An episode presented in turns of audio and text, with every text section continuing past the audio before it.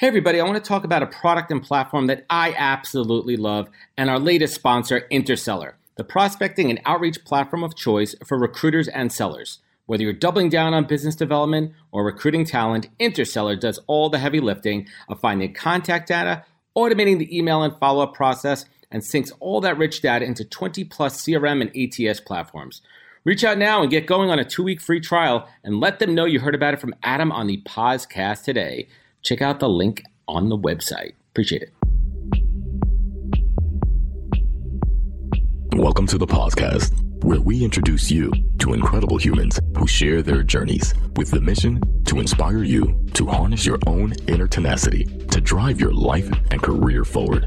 And now, your host, Adam Posner.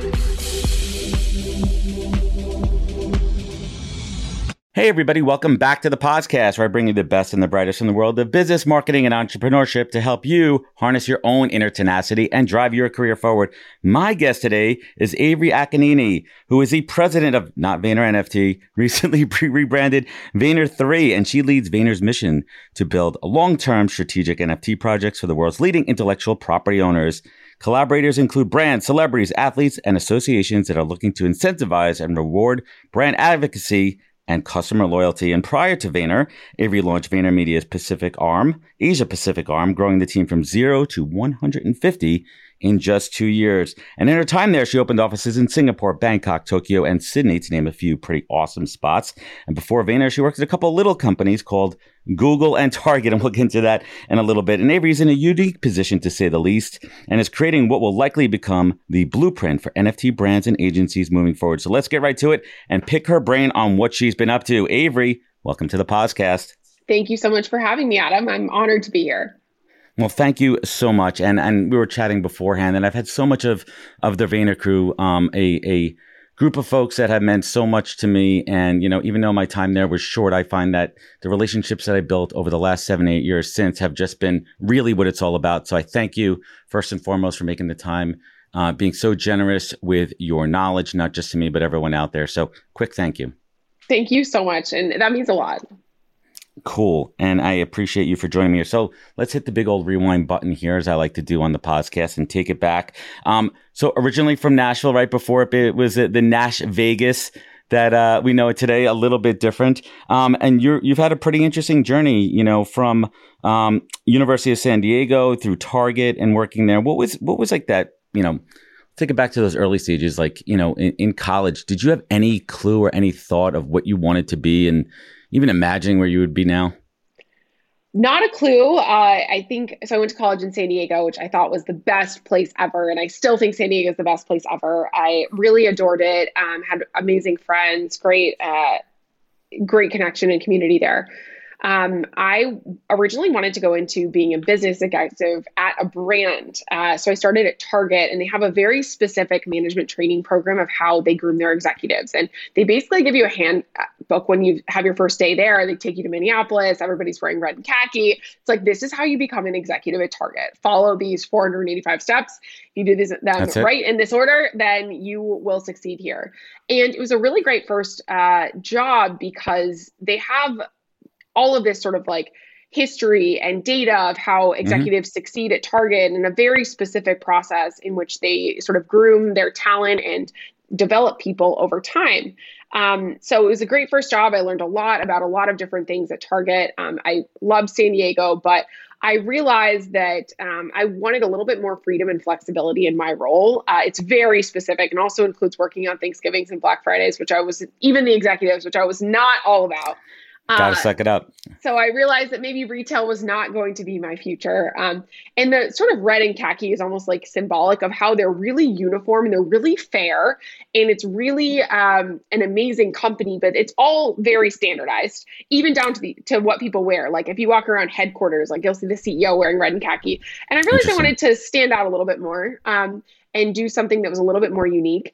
Uh, and I got an, an, amazing job opportunity at Google uh, in San Francisco. And I figured, I think Google's a rocket ship. I was a power user of the products.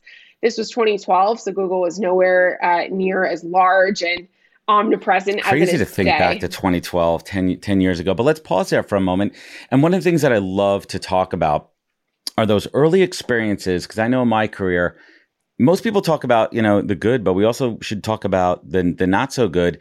And one of the core things about those early jobs whether it be internships or those first ones is learning what you don't like. And from the sound of it it sounds like structure or, or such formality and, and confirmation. Uh, you know is that really what it was all about? I mean what was that key takeaway of what you didn't like working at target yeah, it's a super structured environment. So I think it was a little too much structure for me personally, though I still, funny enough, have friends who were in my start class at Target who are still there and who really lifers. love the company. They're lifers. They have a lot of lifers there. And they oh, yeah. do a great job of retention and developing their talent, um, which is something that I really admire out of Target. But for me, it was too much structure and also the nature of work in retail is just not necessarily for me in terms of like the hours and so much of it's super manual um, and super labor intensive um, that i think that was one of the things that actually drew me to google was this automation and scale and speed that exists in technology that just inherently can't exist in a retail business. Interesting. Yeah. So so talk about your time at Google, which is is fascinating. I love to talk to Googlers about, and especially at the time you were there. So 2012 and Google being on the front lines of all things, you know, future forward and trends, you know, what was one of those important lessons or philosophies that you kind of saw coming before everybody else? Cause that's kind of what's happening in web three right now. I mean, you're in the, the, you know, people throw around the, the, the term alpha, but I would say that you're, you're super alpha. So what was, what was some of that super alpha at Google that you picked up on before it was, you know, commonplace? I think e-commerce, Google was really fundamental in unlocking e-commerce for a lot of large companies. And I remember conversations in 2012 where, you know, brands and, and like at Google, you would consider that a B2B play. Um, B2B type of companies were like, oh, nobody's ever gonna, you know, you know, buy a mattress online, buy a car online. and then you started to see the early adopters who started to yeah. do it. And now, of course, 10 years later, it's so it's everywhere. People buy everything online, whether they're buying a sparkling water online or they're buying their phone online or they're buying an engagement ring online. People buy everything online now, um, and I think Google was fundamental in helping drive that for a new generation of entrepreneurs who also launched D2C brands that could out innovate and move faster than a lot of the more sort of established retail uh, competitors. And that and that's a fantastic take too. I mean, are you seeing some similarities from your time at Google and that that crystal ball that you had in front of you, kind of the way you know Web three is right now?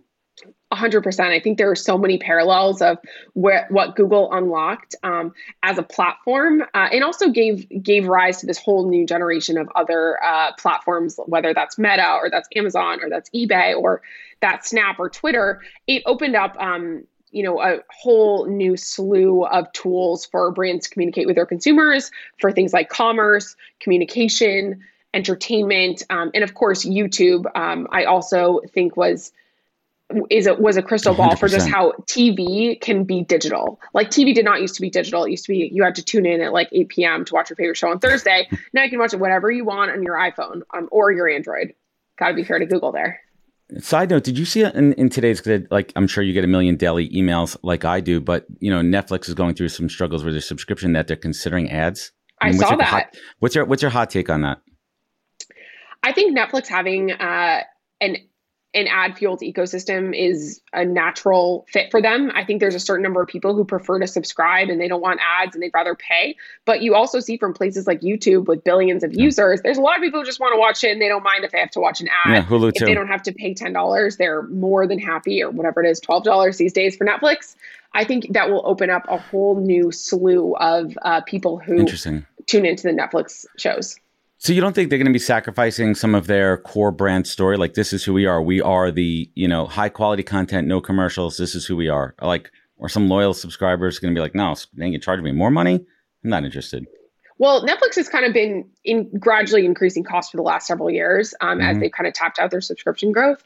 And I think, particularly in emerging markets, people might not have $12 a month um, to spend on this. And if they want to unlock uh, market share in places like India and Southeast Asia, I think it's going to be pretty critical uh, to their business. Of course, I do believe they should continue their like OG heritage of premium content. Model. Yeah. So I think I think having both streams in parallel is probably the right move for Netflix.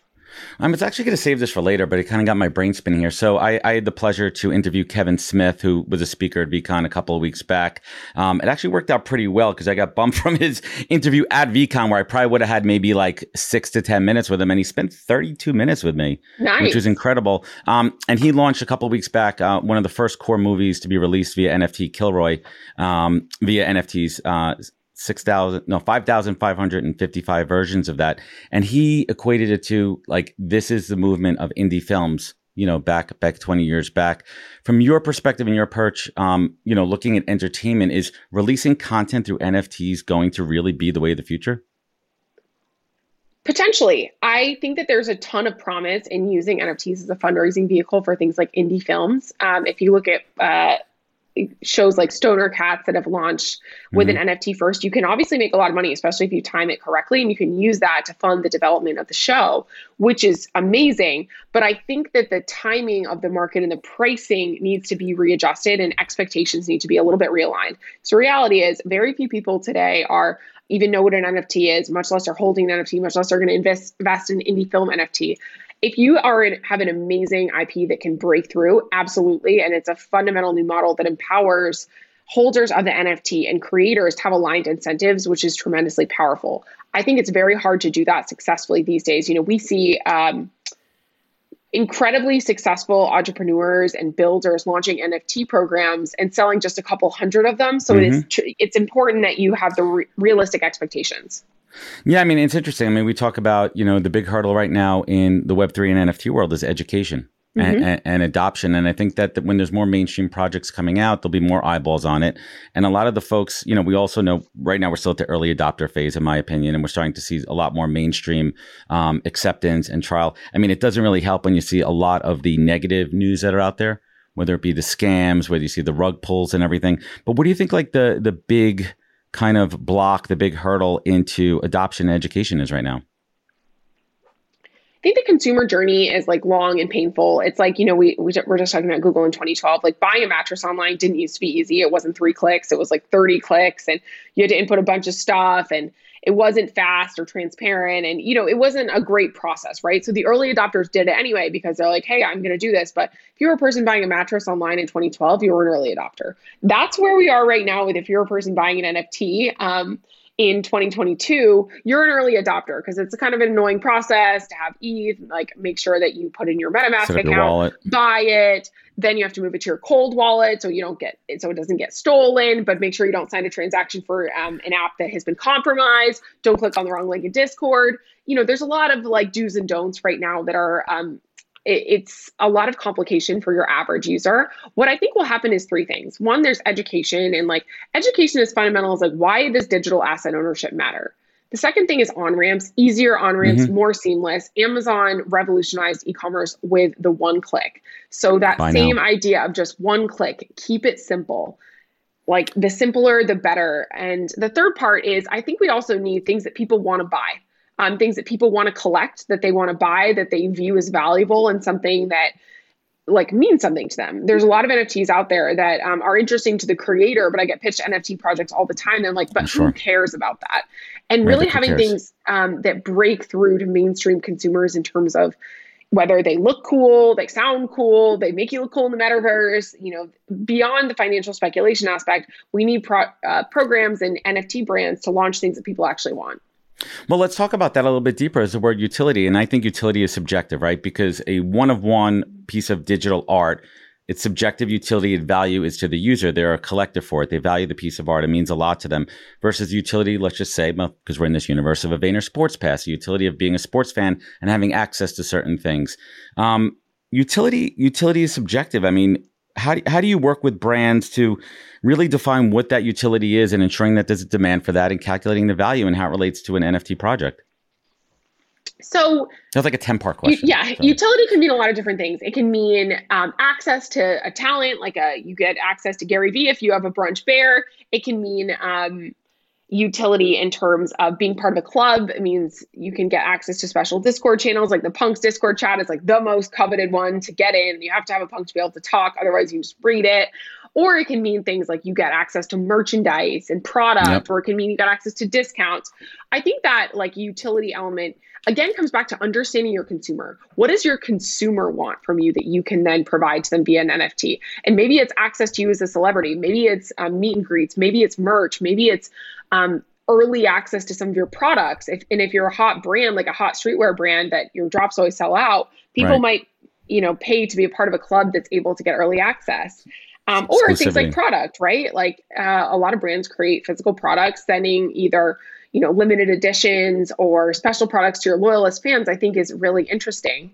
Um, so I think that utility has to be unique to something that fans actually want. So just today, we actually did a um, launched a project with um, one of in Gatorade. So Gatorade, they do a really cool program called Athlete of the Year, Player of the Year, mm-hmm. where they highlight 12 different emerging athletes and, you know, typically give them some swag. We actually also added an NFT component this year where you rip open cool. a pack of three and it's only $5 and all proceeds go to benefit um, their charity partner. Um, and I think that makes sense for Gatorade because they have this program the utility is collecting like it's like an, a rookie card for these emerging athletes and previous uh, players of the year have been like Peyton Manning and all these super famous people. So you're getting an early rookie card from Gatorade. It ties to the it ties to their brand, always represent represent or showcasing you know the top athletes. Exactly, and um, also the the it goes to Good Sports Charity, which is another like utility for people. I think that's a really smart way for brands, um, you know, to do something that you don't have to commit a ton of utility, but hey, it's five dollars going to a charity, and you get this cool card. You get three of these cool cards, um, and I think that's a nice example of something that uh, has the right expectations. On the flip side, if you're charging an ETH for something, you're charging two ETH for something, you're expecting more utility. Like let's right. just take VeeCon as an example. The mint price for those was like on average just over an ETH, but you're getting access to a four day conference three years in a row um, yeah, with incredible there's a ton speakers. of utility there. Yeah. That, so yeah, that, that, it, it depends how you price it and, and how you deliver upon uh, that value. I mean, it's a, it's a wild west, and as you know, you know, being firsthand at the front line of it, it's just a fascinating uh, place to be in from all different perspectives. For me, doing talent. So let's talk about talent for a moment there before I go back to the rewind button. Um, what is the biggest challenge, whether it be at Vayner three or what you're hearing from your clients in the space as as they build teams, as they look to expand their teams, to grow, to hire? What do you see as the biggest challenges in hiring for Web3? Combining people who understand what's happening in Web3 from a practitioner level and marrying that with people who understand business. I think a lot of, um, you know, it, when we're hiring for Vayner 3, we need, you need to have at least one and you have ideally both. And I think the strongest people on our team have both business acumen and a real understanding of Web3. Um, I think that's a, a super important combination. That's very rare. It's like finding a unicorn. You can't. Well, because there's no real people. experts, right? Like, yeah. I would say, like, I mean, you're, you're, I would consider you an expert. There's very few experts because of how long we've been in this space. But you know, when we look in Web three, when I hire for my clients, it's having being like at least at a strong enthusiast level, but having that business acumen. Because the number one complaint I hear is, "Hey, we found the developer, but they have zero communication skills. They have that business acumen, which is missing." Yeah, it's funny though. Um, so I've spent a lot of time like recruiting for obviously hiring my team. We've had like over 60 people join, which is amazing. Um, and I actually do a lot of my recruiting from Twitter. Uh, used to be like LinkedIn and Greenhouse, but and Twitter Discord. has mm-hmm. been um, my top place where I, you know, you can mm-hmm. hear how mm-hmm. people talk, how they articulate their ideas, what they post. So I'll give like my head of strategy, Absolutely. my Web3 ops director, and my chief of staff. I met all of them on Twitter um, because I can see what they post, what they think, how they so engage, they and then you know combine that with like okay great verify they've actually worked at some real companies and and that they also want to work at a at a more sort of um, traditional business like you know we work nine to five we have meetings there's zoom calls it's it's like a real job um, and not, schedule. not yeah not everybody who's in the the web3 world wants to do that full time yeah, it's fascinating, and that's what I love about Web three because it's forced me recruiting in Web three because it's it's forced me to look outside and, and and say, okay, well, the folks we're looking for are not necessarily on LinkedIn like they used to be. Mm-hmm. They're not sitting in my email database. And one of the really cool things that we work with one of our clients is we empowered their Discord community to crowdsource designers that we were looking for. I love that. Because they were aficionados, and we help facilitate that. So one of, that's one of the really cool, kind of interesting things that we do there. The podcast is brought to you in partnership with Vincere, the recruitment operating system the all in one tech platform purposely built for recruitment and staffing to unify your front, middle, and back office operations. Vincere is designed by recruiters for recruiters. Both the company and the platform are the unique creations of successful recruiters who sold their business, saw a need for a better recruitment tech, and made it happen. And if you're looking to upgrade your recruitment tech and give your recruiters a new modern operating system, visit vincere.io slash podcast. That's V I N C E R E dot I O backslash P O Z C A S T for an exclusive offer. Thanks. But let's hit the rewind button, and I'd love to dig into that story because um, it's very serendipitous, right? Like, so you correct me if I'm wrong here. The way the story goes, Gary was speaking, or he had something going on at Google, and you guys met, and yada yada yada. Vayner three, right? like, so a, I'd like to hear a little bit more about that story, and then the second part is being in the last three years. Can't believe I'm saying almost three years of the pandemic with so much of a shift from work from home right now, if you were work from home at Google, you probably wouldn't have met Gary, and the serendipitous moment probably wouldn't have happened. That's true. It's uh, it's very true. I think in person really matters. Um, I'll tell you a little bit about the story of how I first encountered Gary. Um, so I first started with meeting. So I was working at Google across a bunch of platforms. I worked across search, across YouTube, and across DoubleClick, which was a Google acquisition. Mm-hmm. That's basically a programmatic platform. And Gary came in to do a talk for us, like one of his inspiration talks and I was just very impressed with how he thought about things in his own category. There was like other agencies were sort of like shades of gray. Then there was Gary Vee, who was like complete. He was like orange. It just like it wasn't like the others at all. Um, and that was at least very interesting. And I also got to know Jeff Nicholson, who at the time was our chief media officer. And he started hitting me up, and you know we started becoming friendly. And he was telling me about what they were building, and I thought, okay, great, I'm going to jump on board. I started on the Vayner Media side. Um, I uh, worked on the media side for about a year and a half before going to launch our offices in Asia Pacific, which started with Singapore and expanded into Bangkok and Sydney and Tokyo and Hong Kong and others.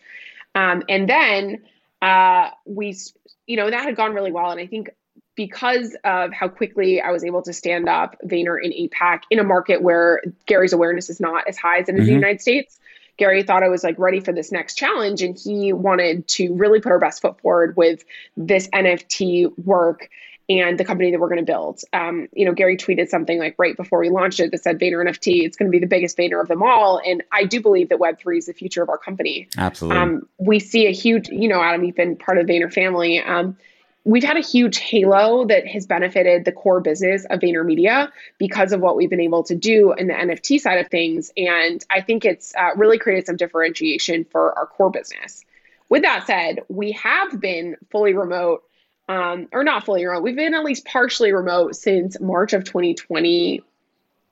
2020, yeah, yeah. Since March of 2020. it's been, so, it's been um, so long. We actually have to we have to fact check the year. I mean, it's been ages it's been ages and that was really challenging at first but i think we have developed a rhythm um, Vayner is definitely an in-person kind of we were definitely yeah. an in-person kind of a company where you know whether it's like playing beer pong in the office or like evening hangs or you know working on a deck at, at the social like element late night it. the social element that really you know is the reason we have so many Vayner couples um, people who met in the office uh, so that i think is is the biggest detriment to like sort of what we've lost but with that I think our people have gained a lot of flexibility, which gives them more time for work life balance. And we've tried to be very intentional around curating some great stuff in person when we can. So we actually That's just right. had a team offsite where we flew in everybody for Vayner 3, you know, hung out in person, uh, took over an area of Hudson Yards, got to know each other on a personal level. And I think those things really matter and are, are really valuable. They do matter.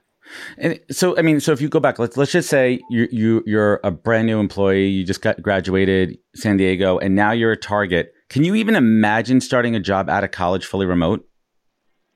Um, I guess I can because I've seen a lot of people do it, but for me, uh, well, Target's an interesting place. I bet Target's one of those places where they're back in the office because again, 100%. back to their manual and and because of even uh, so yes of course there's the sort of central business and marketing functions but the vast majority of target employees actually work in a store. So i would assume they probably have the execs probably are in, in office. Um, i think it would be a totally different experience. I think that you lose that social element and you lose that i mentioned people from my start class you lose that connection to some of those people who are going through it with you Um, I mean, I was just about to say, but what about what about also like all those things you learn as a young employee by observing senior folks like yourself, how you conduct yourself in meetings, body language, cadence, how you interact as a leader, how, you know, I can't even imagine being in a place where I am now if I didn't have those early experiences, like grinding my way through an office and being in those meetings and taking the notes and just being a fly on the wall, then now I think a lot of these younger employees are missing out on. I think you're right. Um, but with that to said, extent, they're also to an extent, to an extent, I think they're also um, just it's a different work environment now, and you know it means you can be more casual, but it also means that you have way more Zoom fatigue. Like people sit on their Oh, yeah. computers on you know calls like this, like ten hours a day, and that really wears on people as well.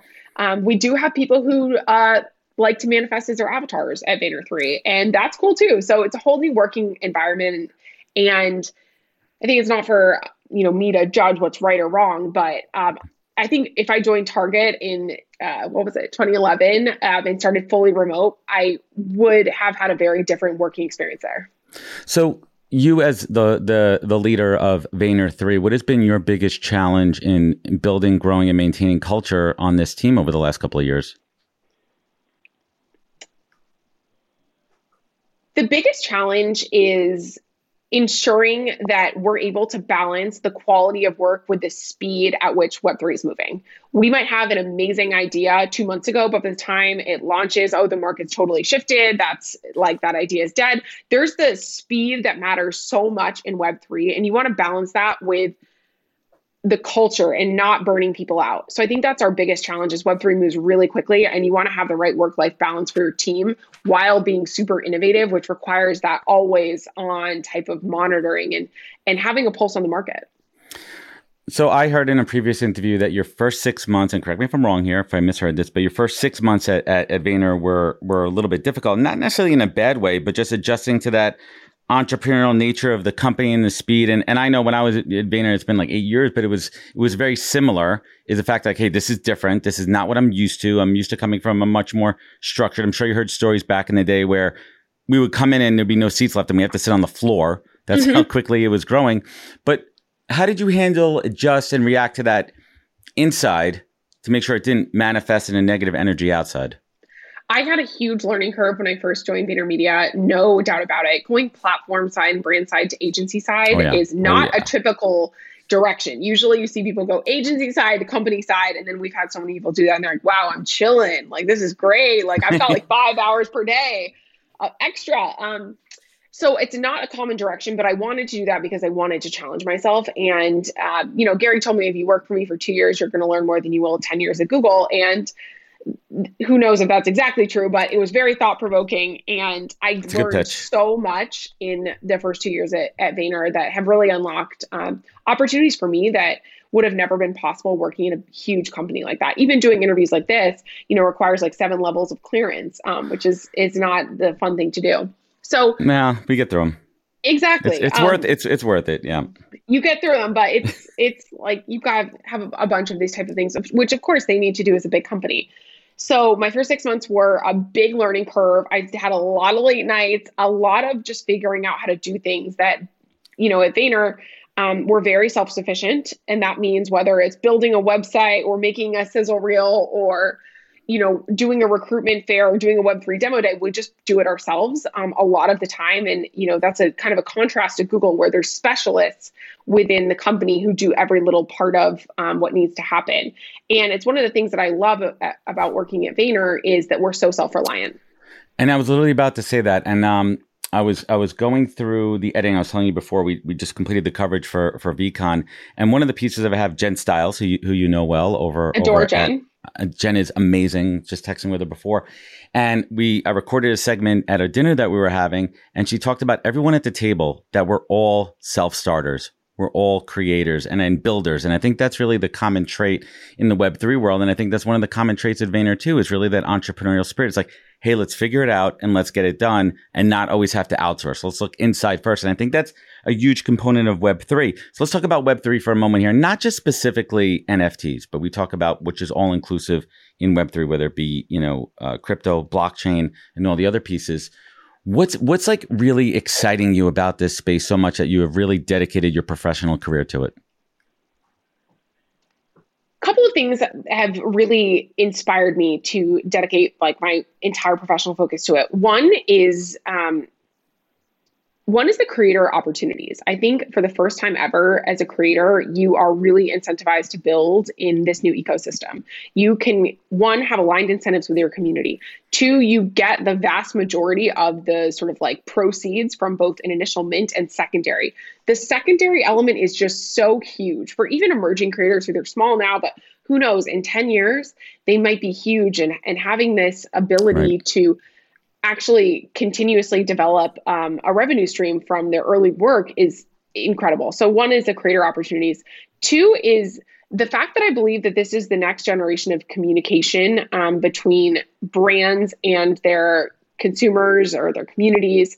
I think in Web 2, I saw this at Google where like you're basically just paying a toll, even like searching your brand terms. Brands mm. have to pay for that. They have to do it because if they don't, it's like somebody else is going to bid it and buy it. Um, so you're basically literally yeah. paying whenever someone searches your own brand to have them directed to your page. We see the same thing from Instagram and Facebook where, you know, if you want to reach your own fans and followers, you have to pay because everything's a pay to play model now. That those days of organic are kind of gone. Um, and mm-hmm. I think mm-hmm. that basically means brands are renting their own audiences from these platforms. And I believe that um, this new paradigm that's unlocked by Web3 is going to enable a far more transparent and mutually beneficial relationship between brands and fans who actually want to follow them and engage with what they're building. I love and that then, take. So, let, sorry. Go ahead. No, no, no. I go for it. Yeah, and I think the the third reason I'm really interested in in Web three is that I think that it's just so clear that consumers are spending so much of their time online. It makes complete sense that they will start to own items digitally and express themselves digitally in an interoperable fashion. Like I know I can talk about myself and I know I'm on my computer 12 hours a day. And the fact that I don't have a digital identity that I can bring with me across different ecosystems is such a gap that I think, um, you know, will become clear to others in the coming years. It's just, I see it very clearly that this is the next iteration of how consumers are going to express themselves digitally. That's a fantastic take on that, and I certainly appreciate it. And and I didn't mean to interrupt you before because my brain immediately went to this thought of playing nice in the sandbox. I mean, pun intended here, where you have brands, and and and I and I think I'm going to go my soapbox for a minute here. I don't think we talk enough about Web 2.5, that it doesn't always have to go full Web 3. And I think a lot of the brands right now are transitioning from figuring out the Web 2 to the Web 3. And I think there's a place for Web 2.5 for us to pause and say, what's this middle ground? How are we ensuring that we transitioning not only the customer experience, but also internally and making sure that we're not jumping ahead too quickly? How how do you because there's a huge consultancy component to Vayner 3 how do you work with with with these web 2 companies these these you know historically you know tenured organizations to play nice in the sandbox with these new wave of creators? Some of them might even be docs. They may be one name folks that you don't even know who the heck they are and all you're looking at is a profile picture how do you kind of work with your clients, especially ones that are seasoned corporate executives, to dip their toes in the water and play nice in the sandbox? I think by creating programs that are mutually beneficial between the creator and the brands. The creators want to gain more mainstream notoriety, more mainstream um, awareness, and the brands want Web3 relevance. So if we can build those partnerships that are a win win for both parties, then everybody wins. And mm-hmm. we're still at these very early days where like one plus one can equal 11 if it's the right partnership. If it's Doodles and Bear Paint, if it's Johnnie Walker and Gift Goat, if it's, you know, Nouns and Bud Light. Like there are just so many of these that I think have really landed and really resonated in a way that's mutually beneficial for both parties. And by the way, it doesn't need to be a purely like commercial transaction. I think that we've done some that are very like paid sponsorship and some that it's an in-kind type of situation um, that can really add value to both sides of the organization. And at Vayner 3, oftentimes we're more behind the curtain, right? It's not like we're not, it's not coming from us, right? It's coming from either a brand or an NFT program and and we're the matchmakers. And that's a really fun place for us to be.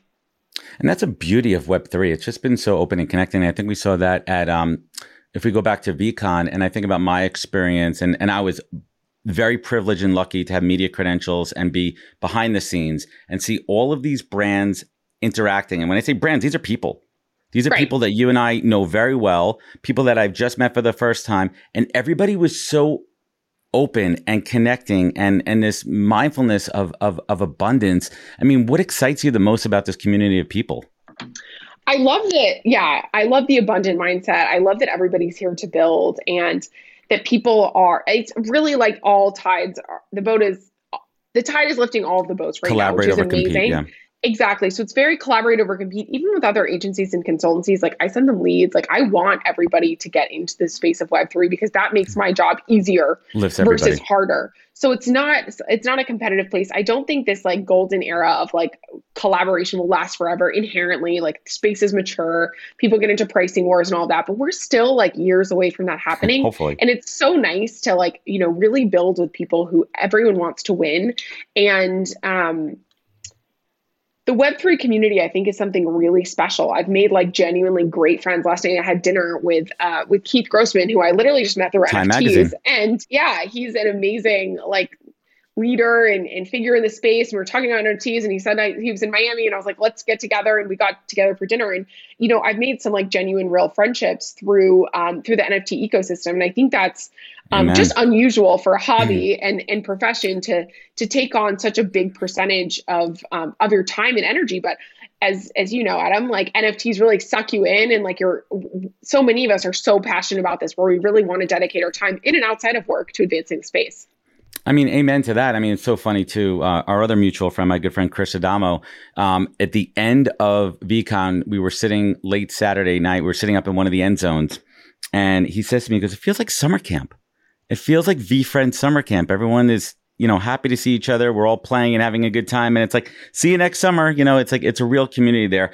Um, so I want to close out the conversation on NFTs before I bring it home here and wrap up the show. What do you think, Avery, is the number one threat against growing and preserving a healthy, you know, NFT ecosystem? over commercialization and over focus on um, on the financial aspects of NFTs. I think what has happened over the last 18 months is there's been a tremendous rise in both ETH price and um, NFT run. prices. Um, and a lot of people are new to crypto, so they haven't been through one of these cycles before. So uh, it creates a lot of like anxiety and fear and FUD. Um, the people who've been through a couple of these are just like, okay, well, let's build because you know the next cycle will be coming. Um, it's hard to predict. Nobody has a crystal ball, so we can't tell you when. But this will be back. It will be better. It will be bigger. Um, and I think an over focus on commercialization is very detrimental to both NFT brands and projects. Um, and to bring in more mainstream folks because that's the reason we see so many headlines being super negative because the positive headlines were all about X is selling for millions of dollars and X is worth a billion dollars. So with that over focus on financialization, you get the positive headlines, but then you get the negative headlines as well. And I Very hope in the next season of crypto and Web three, um, we're able to uh, we're able to think about Web three beyond just the immediate financial gains. Yeah, that's a fantastic take on it. So leave leave us with uh, one top secret piece of alpha. What what what what projects? What what NFT projects are kind of exciting you right now that maybe you know if you're a casual collector, maybe you should look into and check out. Great question. Put you on the spot there. Um, I think we're going to continue to see open editions and um, free mints be the projects of people who are building right now. I think those who are smart and strategic are understanding the current market conditions make it very hard to sell out a fixed number Mhm. and very hard to sell out um, at a high price point. But actually, it's not even altruistic. If you design a cool program and you sell it for free, you'll make more money on the secondary. So I think that there's an opportunity in both free, like free mints with a real like art, a real with a real team, no value. and um, open editions. I think the Women and Weapons team just did an open edition mint, and I thought it was so smart as a way to not create FUD and um, also let the market decide the quantity. Um, it's something that Let we've seen uh, with um, with some top artists with very small periods of time, like ten minutes, whatever. But I think we'll start to see open editions do really well. That's some really good ones. So let's bring it home here, Avery. What is the single greatest piece of advice you've ever received that you take action on every day? One thing that I just was reading about um, was Danny Meyer's excellence reflex. Uh, someone on my team told me about this, and I spent the weekend reading up on it. The excellence reflex is something that you can't even necessarily train, but when you see a piece of trash in the ground, you pick it up. You see, you know, somebody who has spinach in their teeth, you tell them something to the side.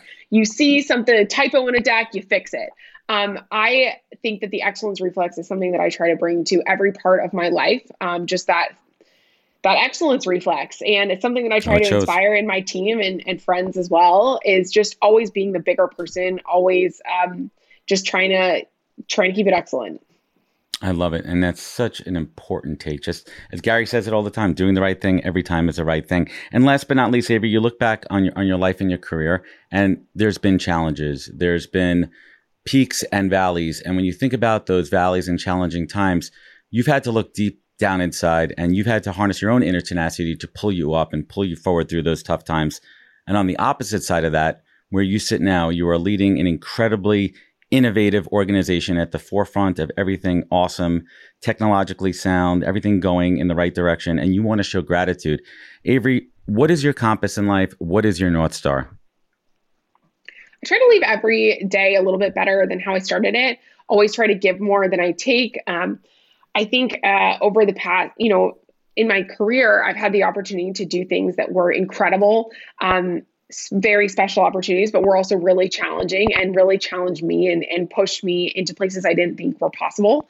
Um, but always just trying to leave things a little bit better than I found them. Um, try to help somebody out. Um, it's been amazing to see how, you know, my role at Vayner has allowed me to change so many lives of people who joined us and have gone on to do amazing things, gone on to help us um, in big ways and, and really change their lives. So that's something that I take uh, I take a lot of pride in, and also I'm very grateful for the opportunity to be able to do that. Awesome. Avery, I want to thank you so much for not just your time today, and I said it earlier, but just your generosity as far as knowledge and always giving and always connecting and always doing the right thing. I want to thank you so much. Where could folks find you? Where could they connect with you? Where could they learn more? For sure. VaynerNFT Vayner3.com, excuse me, let's do this again. Vayner3.com is our website. You can also find us on Twitter, LinkedIn, all Instagram, all the places. And for me personally, I am Avery underscore Akkineni on Twitter, LinkedIn, Instagram, wherever you need to find me. And thank awesome. you so much for having me, Adam. It's been really fun to hang out with you. Absolutely, likewise. And I will catch you at the next event soon, either in Miami or Minneapolis or wherever the world takes us. Hang with us for one moment here as we sign off. I want to thank everyone for joining us today. Please follow Avery. She is incredible. Get the real alpha. Check out Vayner 3. You know where to find out more at thepodcast.com. Follow us on all the socials. Remember, look out for one another. Take care of each other and catch us next week for another great episode of the podcast. Take care, everybody. Wisdom is forever, but for us, it's time to go. Thank you for joining us. Luckily, we'll be back with our next episode soon, jam packed with more incredible humans. Thank you for listening, subscribing, and sharing. To join the conversation, search the Podcast on LinkedIn. And to catch up on past episodes and more info, please visit www.thepodcast.com.